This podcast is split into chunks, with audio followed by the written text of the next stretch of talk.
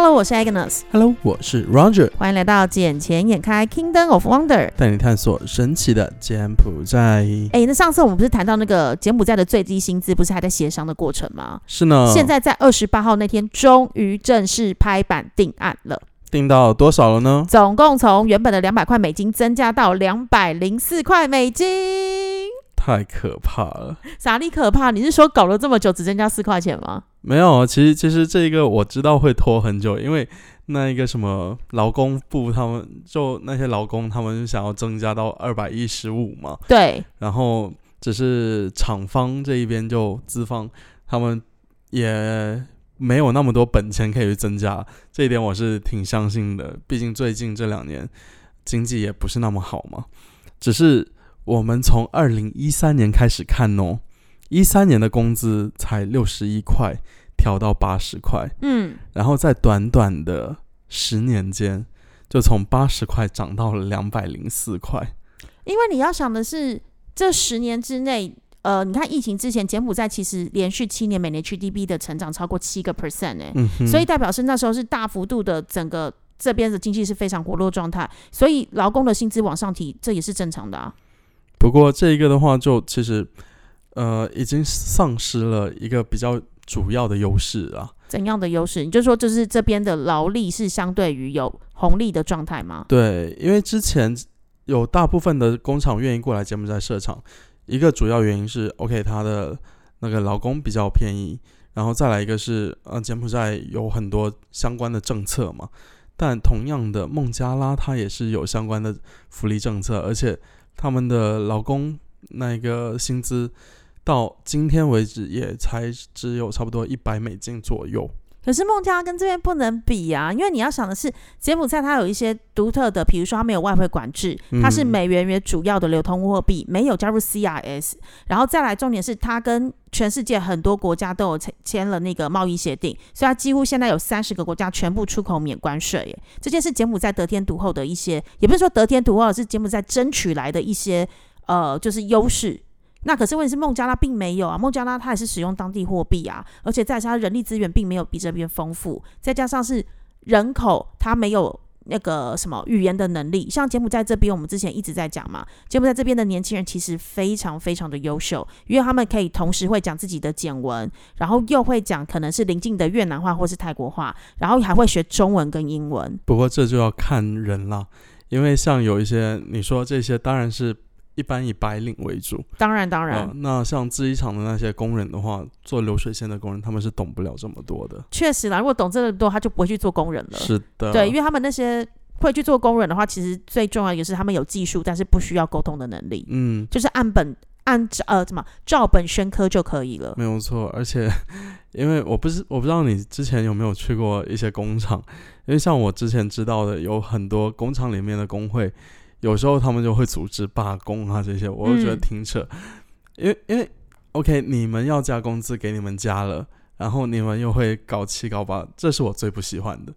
而且当然这也不能说谁对谁错了，主要有时候他们觉得天气热，可能也不想要加班啊什么，所以。就会有这样子的事情发生。哎，有哎，上一次我们有去参观，呃，这边有一个很大的台资厂，就对了。就去那边的时候，我们就是有客人在问到有关加班这件事情，他们说给加班费，他们都不愿意加班，尤其是在放年假前。像现在不是亡人节要到了嘛？亡人节三天连假，那其实现在就已经算是两往前推两个礼拜就已经算是亡人节的假期。是，但是很多很多人已经在准备，不管是要回去祭祀，或是要回到乡下自己的家庭的地方，你要跟他们讲说。要加班这件事，他们完全不要。他们完全不要。就像我昨天我去餐厅吃饭，嗯，然后呃，我们点完餐之后，我又听到那些服务员就在讲说，啊，老板要我们那一个要调休，只能休个两天这样子。我说，他们就说，如果这样子的话，我不做了。对，这边好像很容易找工作，是不是？我就觉得很妙哎，他他们觉得很容易找，虽然是。按照他们的那种阶级的话，是比较容易找，而且也是不缺工作了。但是呢，但是就是入门门槛低啊，所以它被可替代性的几率很高啊。对，非常的高。而且虽然说这涨了这四四美金，虽然说说多不多，但是如果你是按七十万八十万的工人来计算的话，这个也不是一个小数目。对啊，你看哦，这是四美金。如果我们随便算一个，如果一家雇佣一千个工人的一个工厂来计算，等于是从明年开始每个月将至少多增加四千美金的一个开销，而一年的成本至少会增加四到四万八千块美金。哎，这是非常可怕的，其实是蛮惊人的。哎，对，所以最近的工厂的单子其实已经有明显的下滑趋势，而且再加上。柬埔寨这边商场，我不知道你最近去商场的次数有没有很频繁。我上礼拜才去到启梦二期，而且我有抛在我们的线动，就是这边的 Zara 其实蛮好逛的。不过最近你有没有发现，不管是在 Eon、在 c h i m o n 在其他的各个商场，你中间总会看到一直有特卖的东西出现。哎，好像是哎，而且是以用以用特别的明显，在那个。就是中间的那个走道，就是两侧是是大品牌嘛，中间的那个廊道的地方。对对对，因因为最近都卖不出去啊。为什么啊？就是经济下滑，也不能说纯粹是因为经济下滑，就是有很多白领啊这些，他们也都相继来说有部分会失业，因为有一些公司他们也是相继的暂停营业了嘛。嗯。就好比我今今天来说，应该也不止不是今天发生的事情，只是我今天去到商场看到了一家品牌，也不止一家，就那一个集团下面的几家品牌全部都关门了。我就在想说，这家公司难道是快要关？你说代理商吗？对，嗯，是要关门倒闭的那一家吗？然后我又一直在联系其他行业的就相关产业的朋友。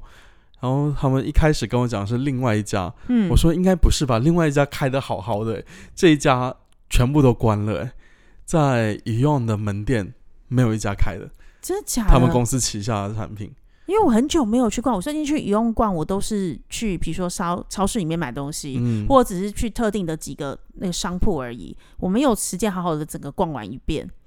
但是你最近讲的，我不知道你讲的是哪个品牌了，但我只知道最近很多高档餐厅其实面临到经营上的困难，因为很多高档餐厅其实现在是没有游客过来吃的状态。那你也知道，我们平常在这边工作的，除非是为了庆祝什么特别的节日，否则我们一般一个好啦，我们人均好了去外面餐厅吃饭，最多不超过三十。我觉得三十块是差不多日常可以接受的一个极限。人均三十啊？对啊。哇。标准有点高呀！啊，真的吗？我说是我可以接受到最高的极限，就是比如说我今天可能为了要跟很久没吃饭的朋友，或者是要请客人吃个饭，大概人均三十是我能够接受的一个极限。可是如果你说今天要到什么一个人五十到一百，甚至于到一百五两百那种，除非有真的特殊目的，否则真的很难去订这样的餐厅吃饭。是啊，其实最近的情况是有点不太乐观，不不光是我们。包括一些特殊行业，他们的预算也是削减的非常厉害。什么意思？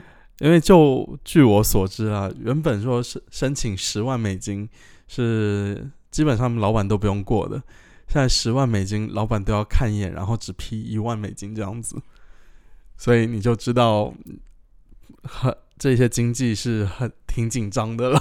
对，或许吧，就是反正现在看看说未来接下来新的政府有没有相对应的一个措施跟政策。可是讲到这里的话，我在想到是最近你有没有听到那个资本利得税要展延的事情，会不会也是跟最近经济萧条其实也有一点点关系？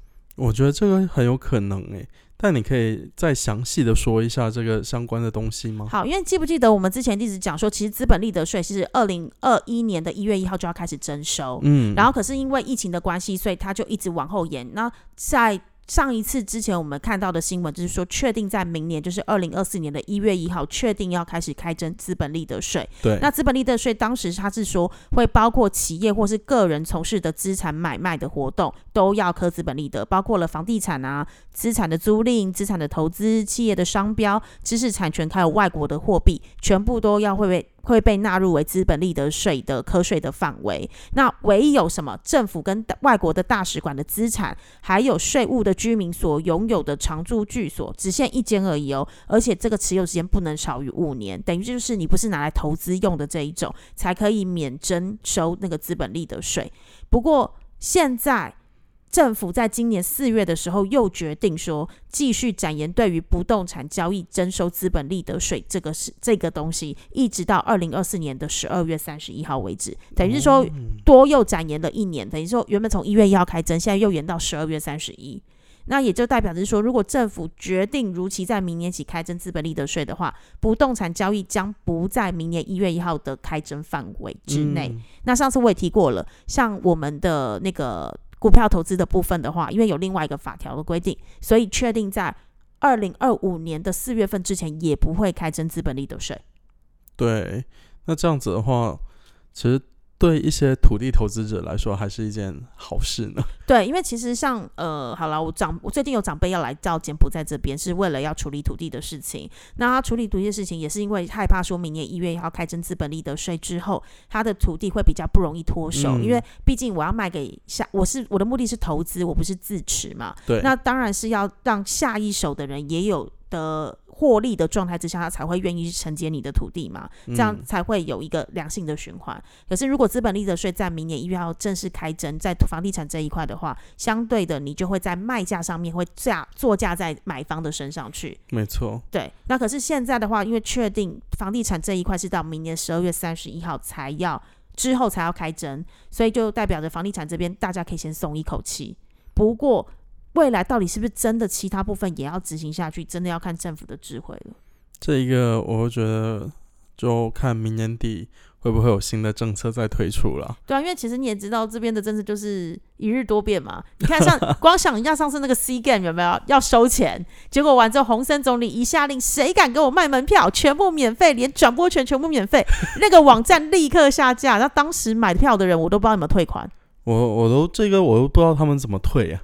我也不知道怎么退，因为当时我们是要买的，因为那时候 C Game 想说第一次柬埔寨的一个国际赛事，想说要去支持，对，就没想到我们要买的，今天下午看到，然后隔天要买的时候，就突然发现这条新闻，结果完之后那个网站整个大撤掉，然后说天哪，这是怎么回事？